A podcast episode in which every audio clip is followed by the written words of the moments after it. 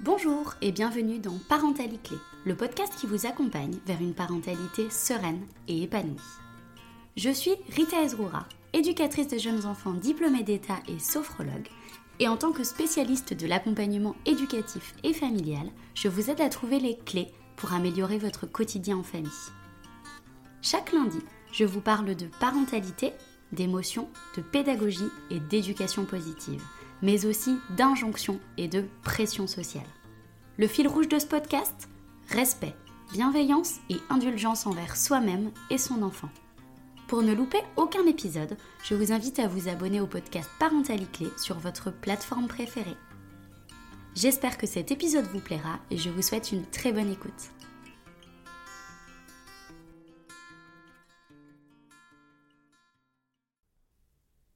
Dans le dernier épisode de Parentalité, l'épisode numéro 29, je vous parlais d'une phase importante dans le développement de l'enfant et qui est source de moult difficultés pour les parents et pour les enfants, la phase d'opposition. Aujourd'hui, je reçois Méline Dutrier-Vosboyer pour nous parler de la slow pédagogie. Bonjour à tous, aujourd'hui je reçois Méline Dutrievos-Boyer qui est formatrice petite enfance et créatrice d'installations pédagogiques, de formation éducatrice de jeunes enfants, qui vient aujourd'hui nous parler de la slow pédagogie, un concept dont on entend de plus en plus parler et du coup voilà j'avais envie un petit peu de vous éclairer sur la question aujourd'hui et de vous donner quelques apports avec Méline pour que vous puissiez avoir quelques notions et pourquoi pas aller chercher un petit peu plus loin et vous documenter un petit peu sur la question. Bonjour Méline. Bonjour Rita. Merci d'avoir accepté mon invitation. Je suis vraiment ravie, ravie qu'on puisse travailler ensemble aujourd'hui. Merci.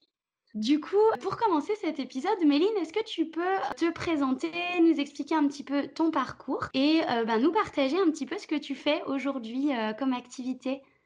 Oui, alors, euh, eh ben, comme tu le disais en introduction, donc je suis éducatrice de jeunes enfants de, formation. Euh, voilà, ça fait 18 ans que je suis dans le monde de, la petite enfance. Euh, donc, éducatrice de, terrain dans les structures d'accueil de jeunes enfants, plus 10 ans de, direction de, structure. Et puis, petit à petit, j'ai eu envie aussi de transmettre ma pratique pédagogique, ce qui m'a orientée vers la formation. Donc je me suis, euh, je me suis inspirée euh, dans ma pratique de différentes euh, pédagogies, notamment internationales, Reggio Emilia en Italie, Createctura en Espagne.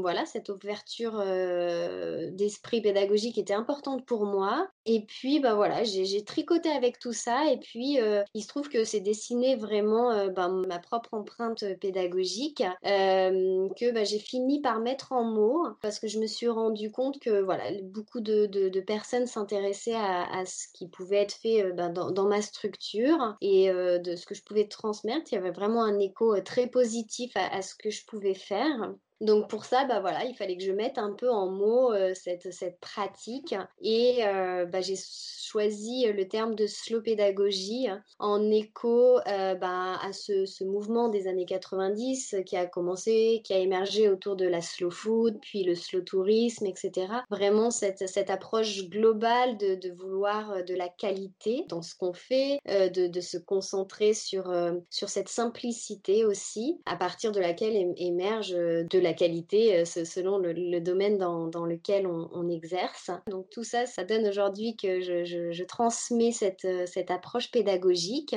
Et puis j'ai également euh, développé un organisme qui s'appelle Ebularium, avec lequel je propose donc des installations d'exploration ludique pour soutenir la créativité et l'ingéniosité du jeune enfant. Donc voilà, c'est des installations pédagogiques à destination de tout type de structures, petite enfance ou école ou des événements euh, éphémère où on installe euh, des univers pédagogiques que l'enfant explore euh, ben, comme, comme bon lui semble et dans lequel ben, voilà, il va exprimer sa créativité et puis on va le voir échafauder toute une ingéniosité qui est vraiment adorable à regarder et qui est, qui est vraiment très très chouette. Voilà un petit peu pour mon activité au global. Super, merci beaucoup Méline pour cette présentation très riche et super intéressante. Du coup, tu en as un petit peu parlé là pendant ta présentation. Est-ce que tu pourrais nous expliquer un petit peu plus en détail qu'est-ce que la slow pédagogie, ce terme que du coup tu as mis en mots après avoir euh, cheminé dans ton parcours euh, personnel et professionnel? Oui, alors la slow pédagogie, alors pour moi c'est vraiment une, approche de l'accompagnement du jeune enfant. c'est surtout pas une méthode, c'est surtout pas une recette, c'est plutôt un état d'esprit, voire une philosophie, un, art d'accompagner. C'est quelque chose qui, qui s'adopte, qui s'incarne, mais c'est pas quelque chose qui s'applique. Euh, donc ça c'est vraiment très très important pour moi et euh, souvent je le dis, euh, j'ai vraiment l'impression de, de, rien avoir inventé, j'ai juste remis en lumière et au centre des choses qu'on cerne tous. c'est un peu la pédagogie de, de l'évidence, mais voilà, il nous faut souvent un petit peu de, de temps pour, pour retrouver cette, évidence-là qu'on a sous les yeux de ce qui peut être pertinent pour le jeune enfant. mais voilà, des, des, des formatages sociétaux et tout ça nous, nous, nous déconnectent parfois de, cette simplicité et de cette évidence-là. Donc euh, voilà, c'est pour ça que je dis que c'est une approche. Euh, donc la slow pédagogie, bon, comme toute approche, cherche vraiment à offrir une qualité d'accompagnement, une pertinence pédagogique pour apporter aux enfants bah, tout ce qu'ils ont euh, besoin pour s'épanouir. Donc ça, c'est vraiment l'objectif. Et bah, pour la slow pédagogie, cette pertinence pédagogique, elle se, trouve dans différentes choses. Dans la valorisation de l'activité spontanée de l'enfant, dans la mise à disposition d'un matériel qu'on dit à grande jouabilité, donc c'est le potentiel de jeu que peut offrir un matériel, dans le soutien à la créativité, à l'ingéniosité de l'enfant, dans une juste temporalité, euh, parce qu'on verra que la temporalité des enfants n'est pas la même euh, chez tous les enfants et n'est pas la même que celle de l'adulte aussi. Et euh, surtout, surtout, ce qui me tient à cœur, c'est dans le plaisir partagé entre l'adulte et l'enfant. Il ne s'agit pas de, trouver une pédagogie qui soit géniale pour l'enfant dans, laquelle l'adulte s'ennuie, parce que pour moi, euh, voilà, l'adulte doit se faire vraiment plaisir à accompagner le jeune enfant pour être dans une authenticité de relation et euh, dans ce plaisir partagé.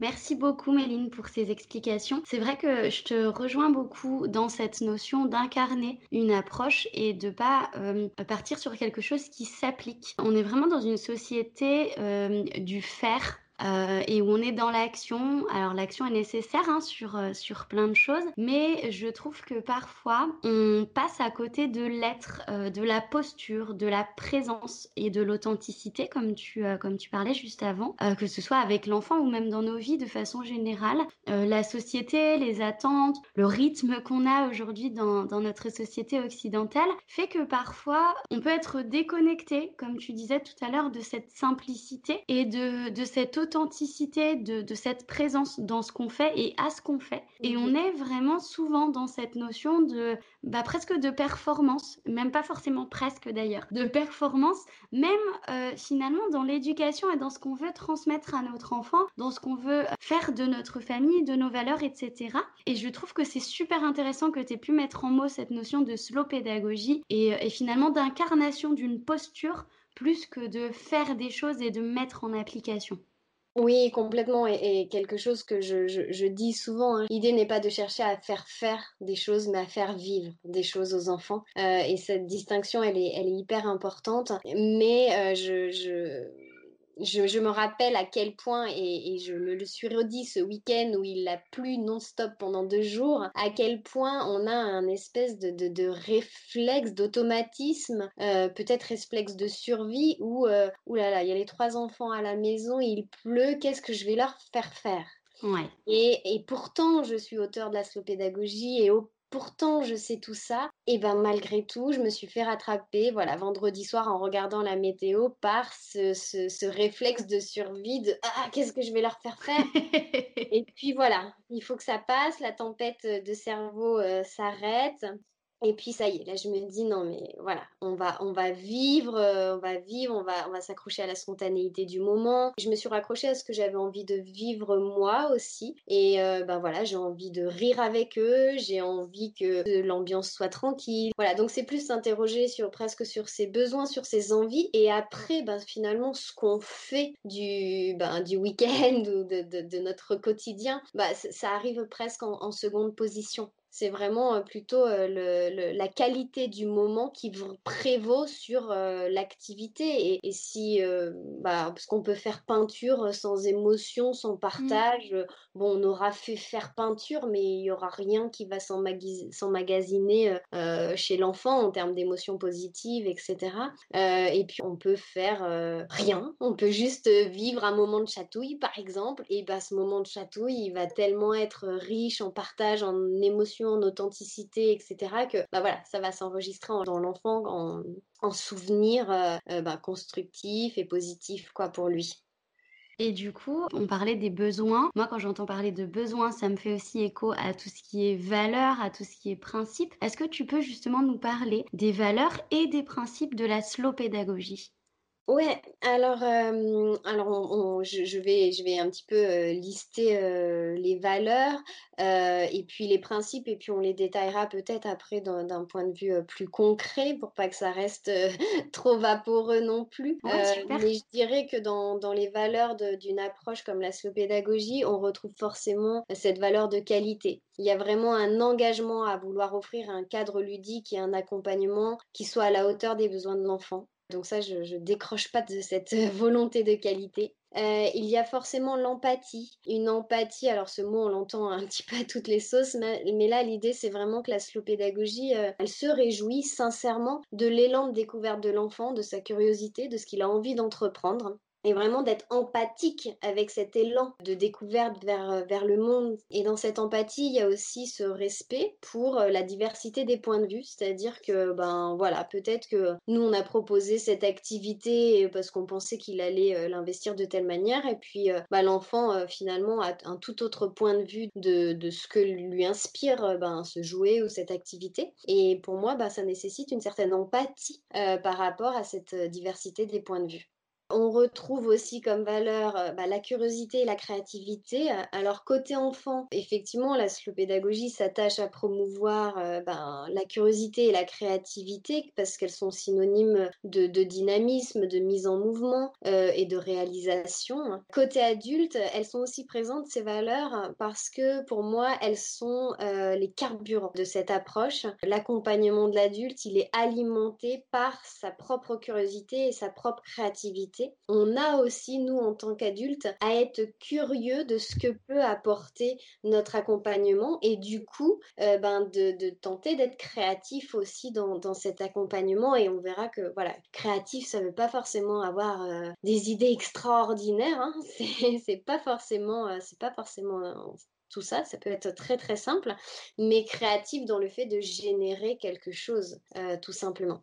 La slow pédagogie porte aussi les valeurs de la simplicité euh, et de l'écologie. Donc on verra que l'écologie s'entend au terme d'écologie de, fonctionnement. Alors ça se traduit entre autres hein, par un, minimalisme matériel, une juste temporalité. Mais finalement ce, minimalisme et cette temporalité, on se rend compte qu'elles sont économes en énergie et qu'elles confèrent une certaine tranquillité à tous, que ce soit enfants ou adultes. Euh, c'est pour ça que je, parle de voilà d'écologie de fonctionnement, d'écologie relationnelle à ce titre-là. Et puis la dernière valeur euh, très très très très importante, c'est le plaisir et, la satisfaction parce que effectivement la pédagogie euh, veut absolument générer du plaisir et aboutir à la satisfaction de tous, encore une fois que ce soit enfants mais aussi adultes. Voilà ce que je dirais un petit peu sur, sur les valeurs de, de la pédagogie. Qui sont très riches du coup, effectivement. Oui.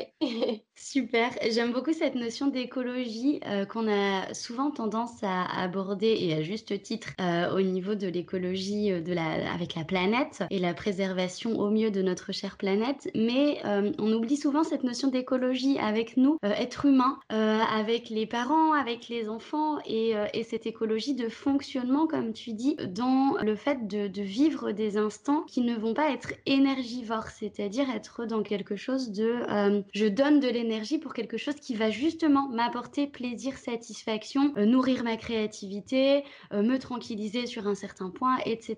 Et du coup, je suis vraiment très très très en accord avec ça. Et, et voilà, du coup, tu n'as pas du tout besoin de validation de ma part, mais en tout cas, je valide. Non, mais voilà, c'est très paradoxal hein, que cette simplicité et cette écologie soient si difficiles à atteindre. Voilà, souvent j'aime à dire que la simplicité est complexe. et pareil, s'économiser, ça pourrait paraître très accessible hein, de s'économiser. Et en fait, on se rend compte que non. Euh, il faut parfois se forcer à s'économiser. Donc euh, voilà, ça demande tout un cheminement, une prise de conscience, etc. Mais voilà, quand on arrive à, être dans ce rythme de croisière et dans cette conscience euh, des choses, ben voilà, on peut on peut aboutir à, pas mal de sérénité et, j'avoue que ça, ça fait vraiment du bien. Et oui, c'est super chouette. Et puis comme tu dis, euh, cette écologie, elle passe aussi par le fait de s'économiser, mais qui passe forcément par le fait de s'écouter. Et ça, pour le coup, on a un vrai souci aujourd'hui, c'est que euh, on est déconnecté dans plein de situations. On est souvent déconnecté de nos besoins, on est souvent déconnecté de notre corps parfois. Euh, moi, je reçois quand même des gens qui parfois n'arrivent même pas à écouter leur douleur, qui n'arrivent pas à écouter leur fatigue, sans aucune culpabilité de leur part. ils ne savent plus ce que c'est de s'écouter parce que ça fait partie des habiletés psychosociales aussi qui s'apprennent euh, et qu'on nous a pas appris à l'école. Et du coup, bah, si on a eu un environnement social, un environnement éducatif qui nous a poussé à être dans l'écoute de soi, dans l'écoute de nos besoins, dans le respect de ça, c'est beaucoup plus facile de s'économiser comme tu dis. Alors que quand on l'a pas appris, eh ben le chemin commence finalement. En tout cas, moi, quand tu me parles de chemin, euh, de cheminement euh, dans la slow pédagogie, pour moi, ça passe vraiment par ce cheminement personnel d'apprendre déjà à s'écouter pour pouvoir écouter les besoins de son enfant et du coup ensuite mettre des choses en place qui vont répondre à ses besoins et à ses valeurs.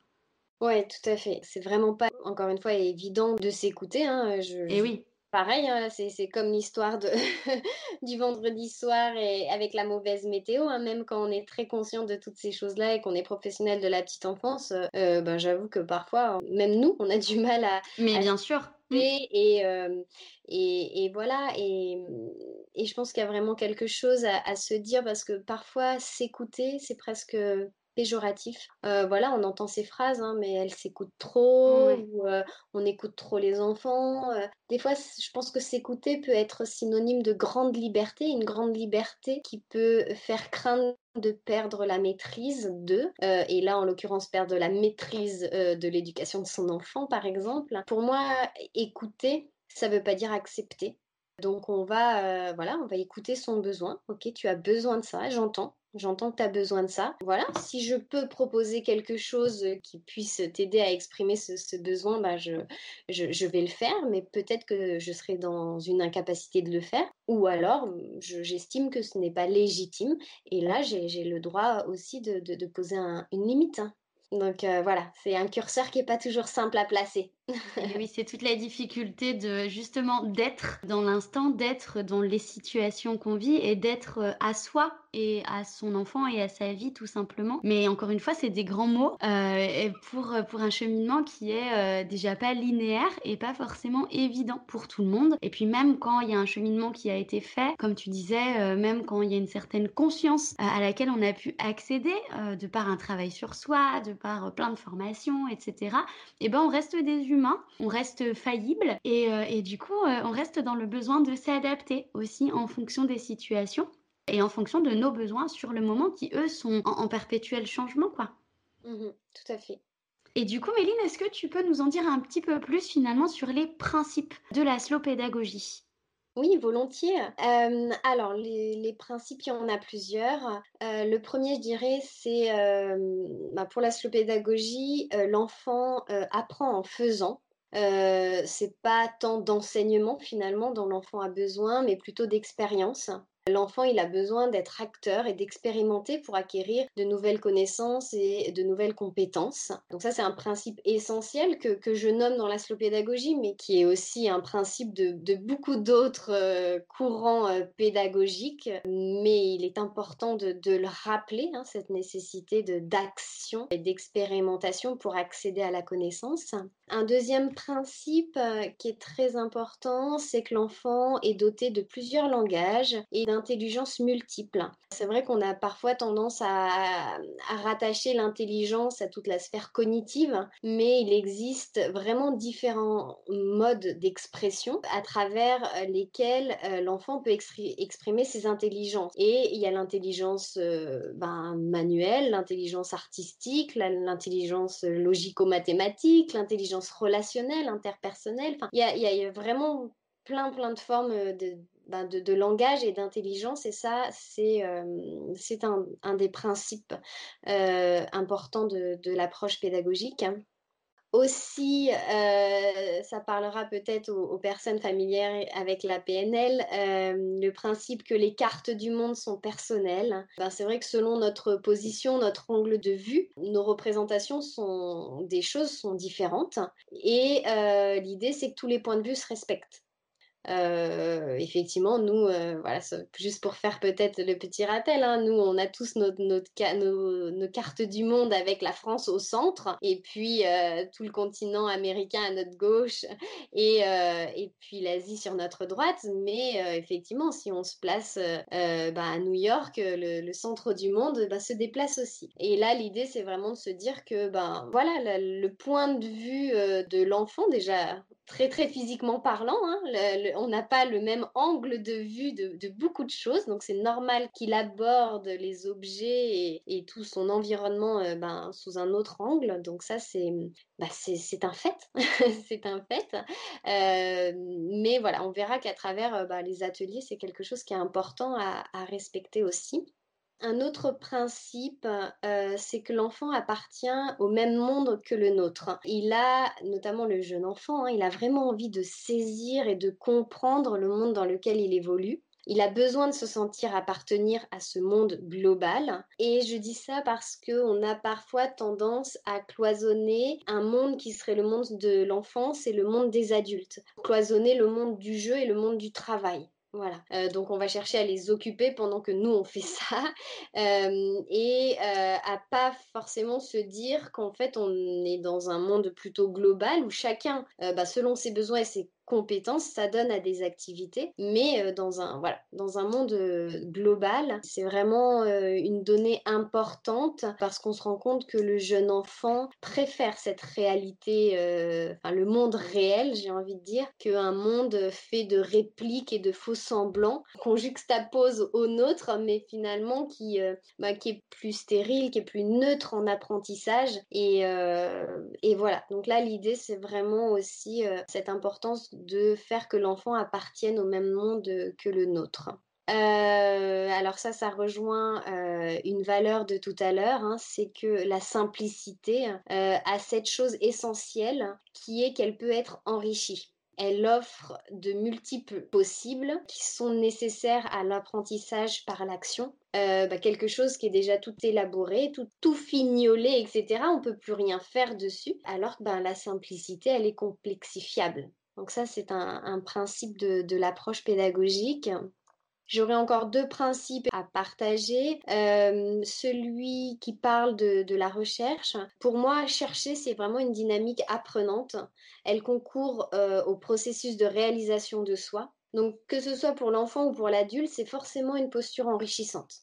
Voilà, et puis pour finir, euh, je parlerai des émotions, des émotions qui sont marqueurs de souvenirs euh, on se souvient souvent d'un moment grâce à l'émotion qu'on y a associée. Euh, alors du coup positive ou négative. Euh, mais du coup l'idée pour que l'enfant ancre en lui ben, le maximum d'expériences positives, ben, il va être nécessaire qu'il vive des émotions positives dans ses activités.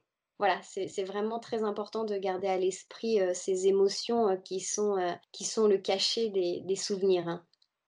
Et du coup, est-ce que tu aurais des petites astuces, des euh, peut-être des petits tips ou des petites choses à nous dire pour un petit peu aider les parents, aiguiller les parents qui auraient envie de commencer à cheminer sur le chemin de la slow pédagogie et d'éventuellement mettre des choses en place chez eux?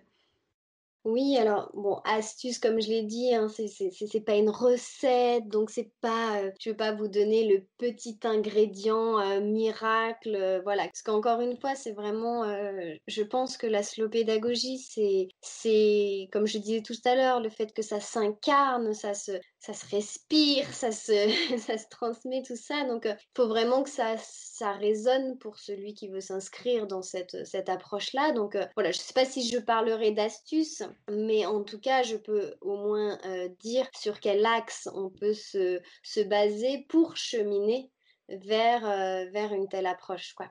Euh, alors pour moi, le préalable, euh, c'est vraiment considérer positivement l'activité spontanée de l'enfant. Déjà, sans ce préalable-là, si on se réjouit pas que l'enfant se mette euh, en, dynamique de découverte de lui-même, si on n'a pas cette réjouissance-là, on peut pas forcément aller plus loin dans, l'approche. Donc comment on la considère positivement? Bah, Soit par, par des mots, hein, juste qui, valorisent ce qui est en train de se passer, euh, soit aussi euh, en accordant du temps à cette activité spontanée et en n'interrompant pas euh, toujours l'enfant dans ce qu'il est en train de faire parce que ça nous paraît être beaucoup plus futile de ce qu'on lui demande. C'est vraiment faire ce choix d'accorder du temps à l'enfant dans, dans, ce qu'il entreprend par lui-même. voilà, ça renvoie beaucoup de choses positives aussi, hein, dire bah voilà l'adulte euh, m'accorde des mots positifs et du temps pour que pour que j'entreprenne mes activités donc encore une fois hein, ça ne veut pas dire qu'il n'y a pas de cadre et des, des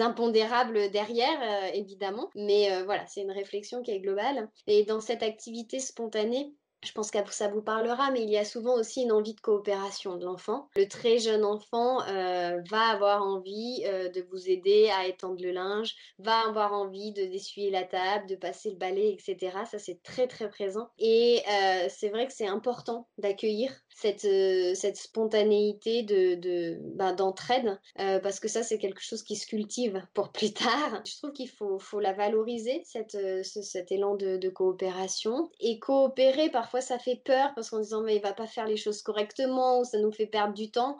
Je pense que c'est quand même l'initiative qui est à et ça vaut le coup de la souligner. Et coopérer, ça veut pas dire euh, qu'on va partager les tâches d'égal à égal et faire les mêmes choses. C'est comment on peut se compléter. Ok, bah tu veux m'aider, alors si tu veux, toi tu vas me chercher l'appel pendant que moi je fais ça.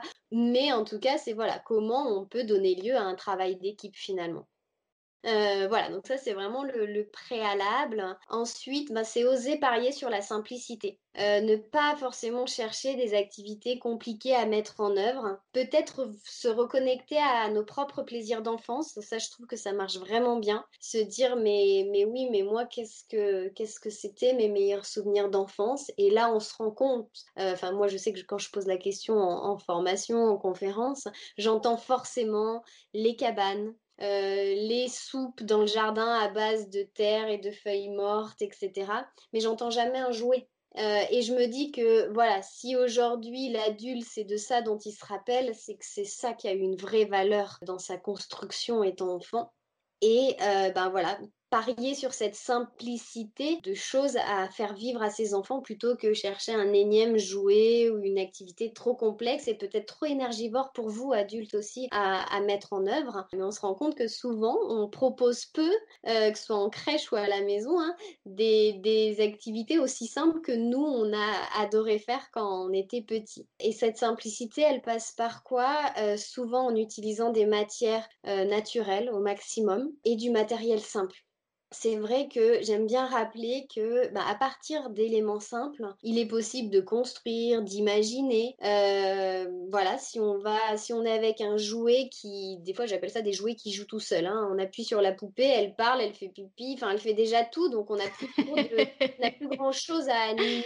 C'est tout à euh, fait ça. Si on a une vieille poupée en chiffon, euh, voilà, ben peut-être qu'on a, on a des choses, on, va, on a des émotions à lui faire dire ou à, lui faire exprimer. Euh, voilà, un, jeu de construction très simple comme les caplas par exemple, ben, voilà, on peut les réinventer à l'infini. Et souvent on se rend compte que ben, voilà, on est plus créatif avec moins. Parfois, j'utilise euh, l'image euh, ben, du plat de pâtes. Hein. Un plat de pâtes, euh, ben, tout simple, ben, on va l'agrémenter, on va l'épicer, on va le réinventer à l'infini. Une fois, ça va être des pâtes à, la sauce tomate, puis un gratin de pâtes, puis quelque chose, etc., etc.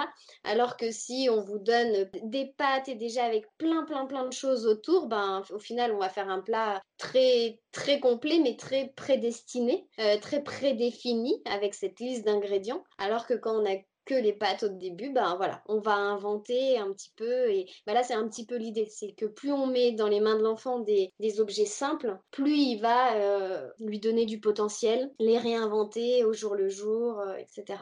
Donc du coup, si je, parle de ce matériel, effectivement, dans une approche de slow pédagogie, très concrètement, il va y avoir euh, apprendre à bien choisir le matériel. Donc je parlais de choisir du matériel à grande jouabilité. C'est vrai que ben, tous les magazines euh, de, jouets sont bien faits, hein, les rayons de jouets sont bien faits, il y a des labels, jeux d'éveil, etc. Euh, mais concrètement, voilà, est-ce que l'enfant va pouvoir investir ce jouet de multiples manières ou que pour un usage prédéfini?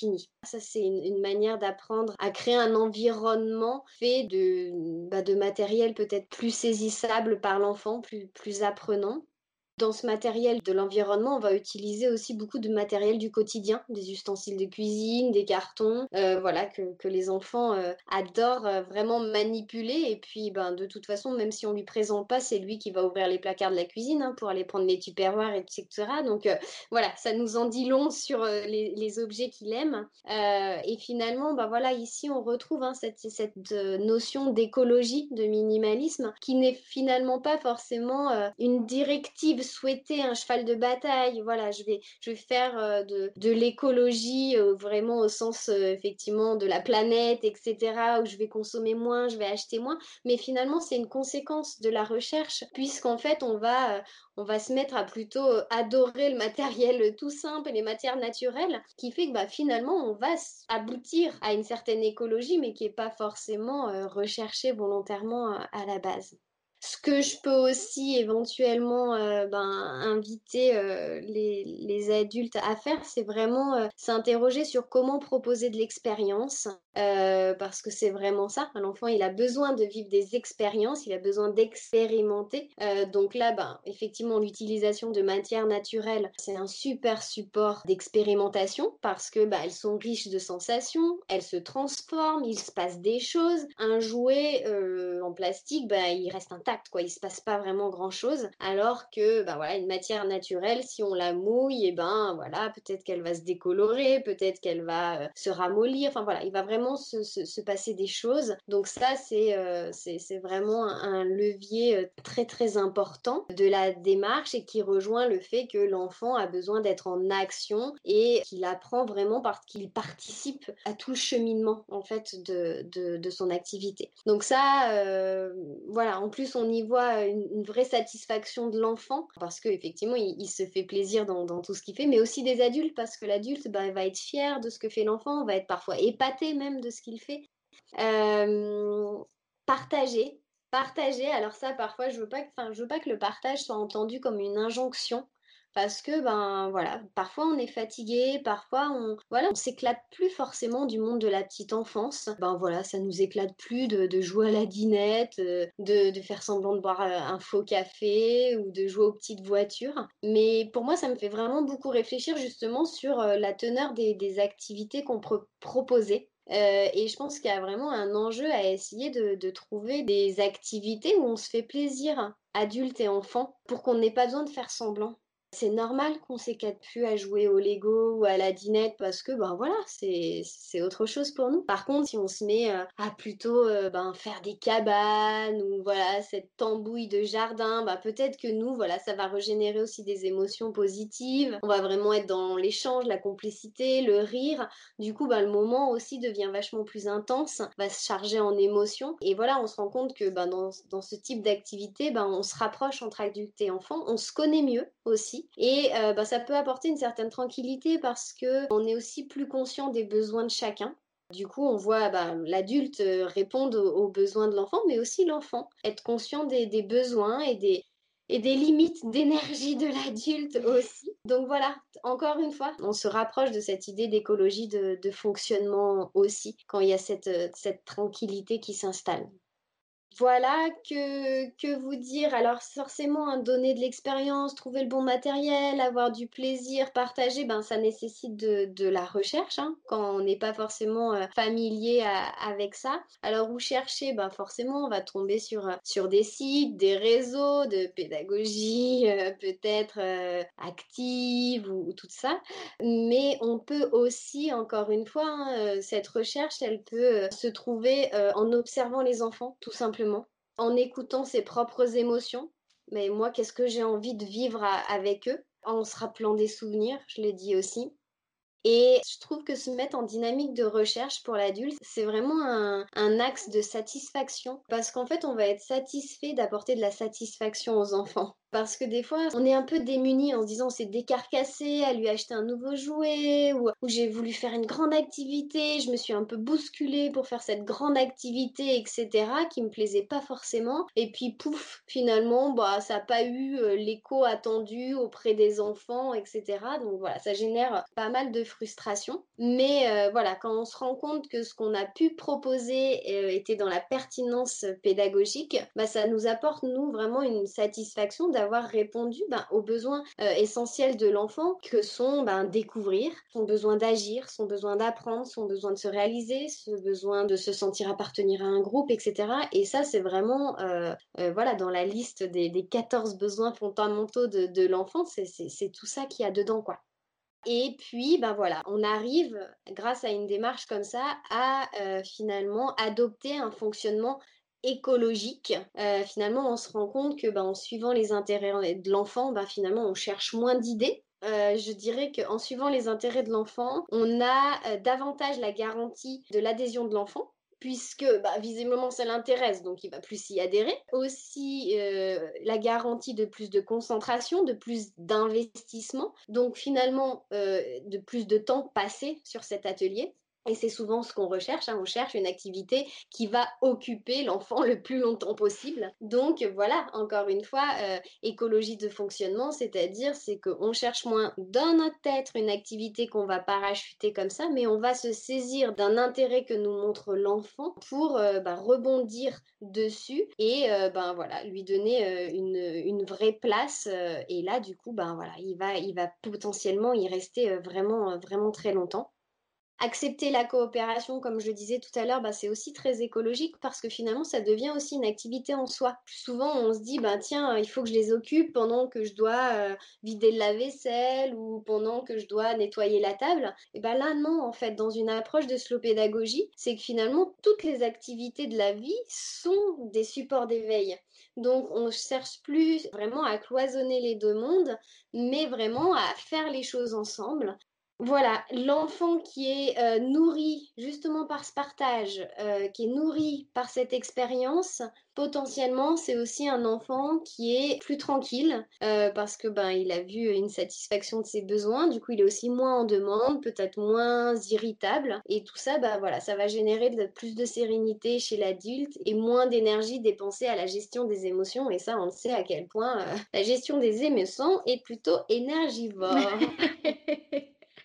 ça, c'est sûr que ça demande beaucoup, beaucoup d'énergie, tant pour l'enfant que pour le parent d'ailleurs. C'est ça.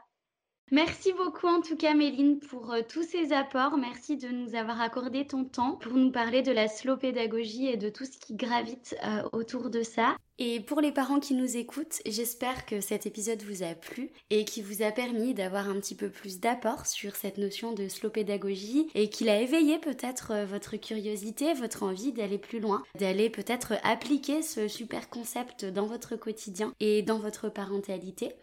De mon côté, je vous retrouve dans deux semaines pour l'épisode 31 du podcast Parentalité Dans le 31e épisode, je reçois Mathilde Lemiel qui viendra nous parler d'un sujet particulièrement touchant pour elle, le deuil périnatal. À très bientôt! N'hésitez pas à soutenir le podcast en mettant une note et un commentaire sur votre plateforme préférée. Vous pouvez également le partager un maximum autour de vous. Si vous souhaitez en savoir un petit peu plus sur moi, je vous invite à consulter mon site web lion-accompagnementfamille.fr.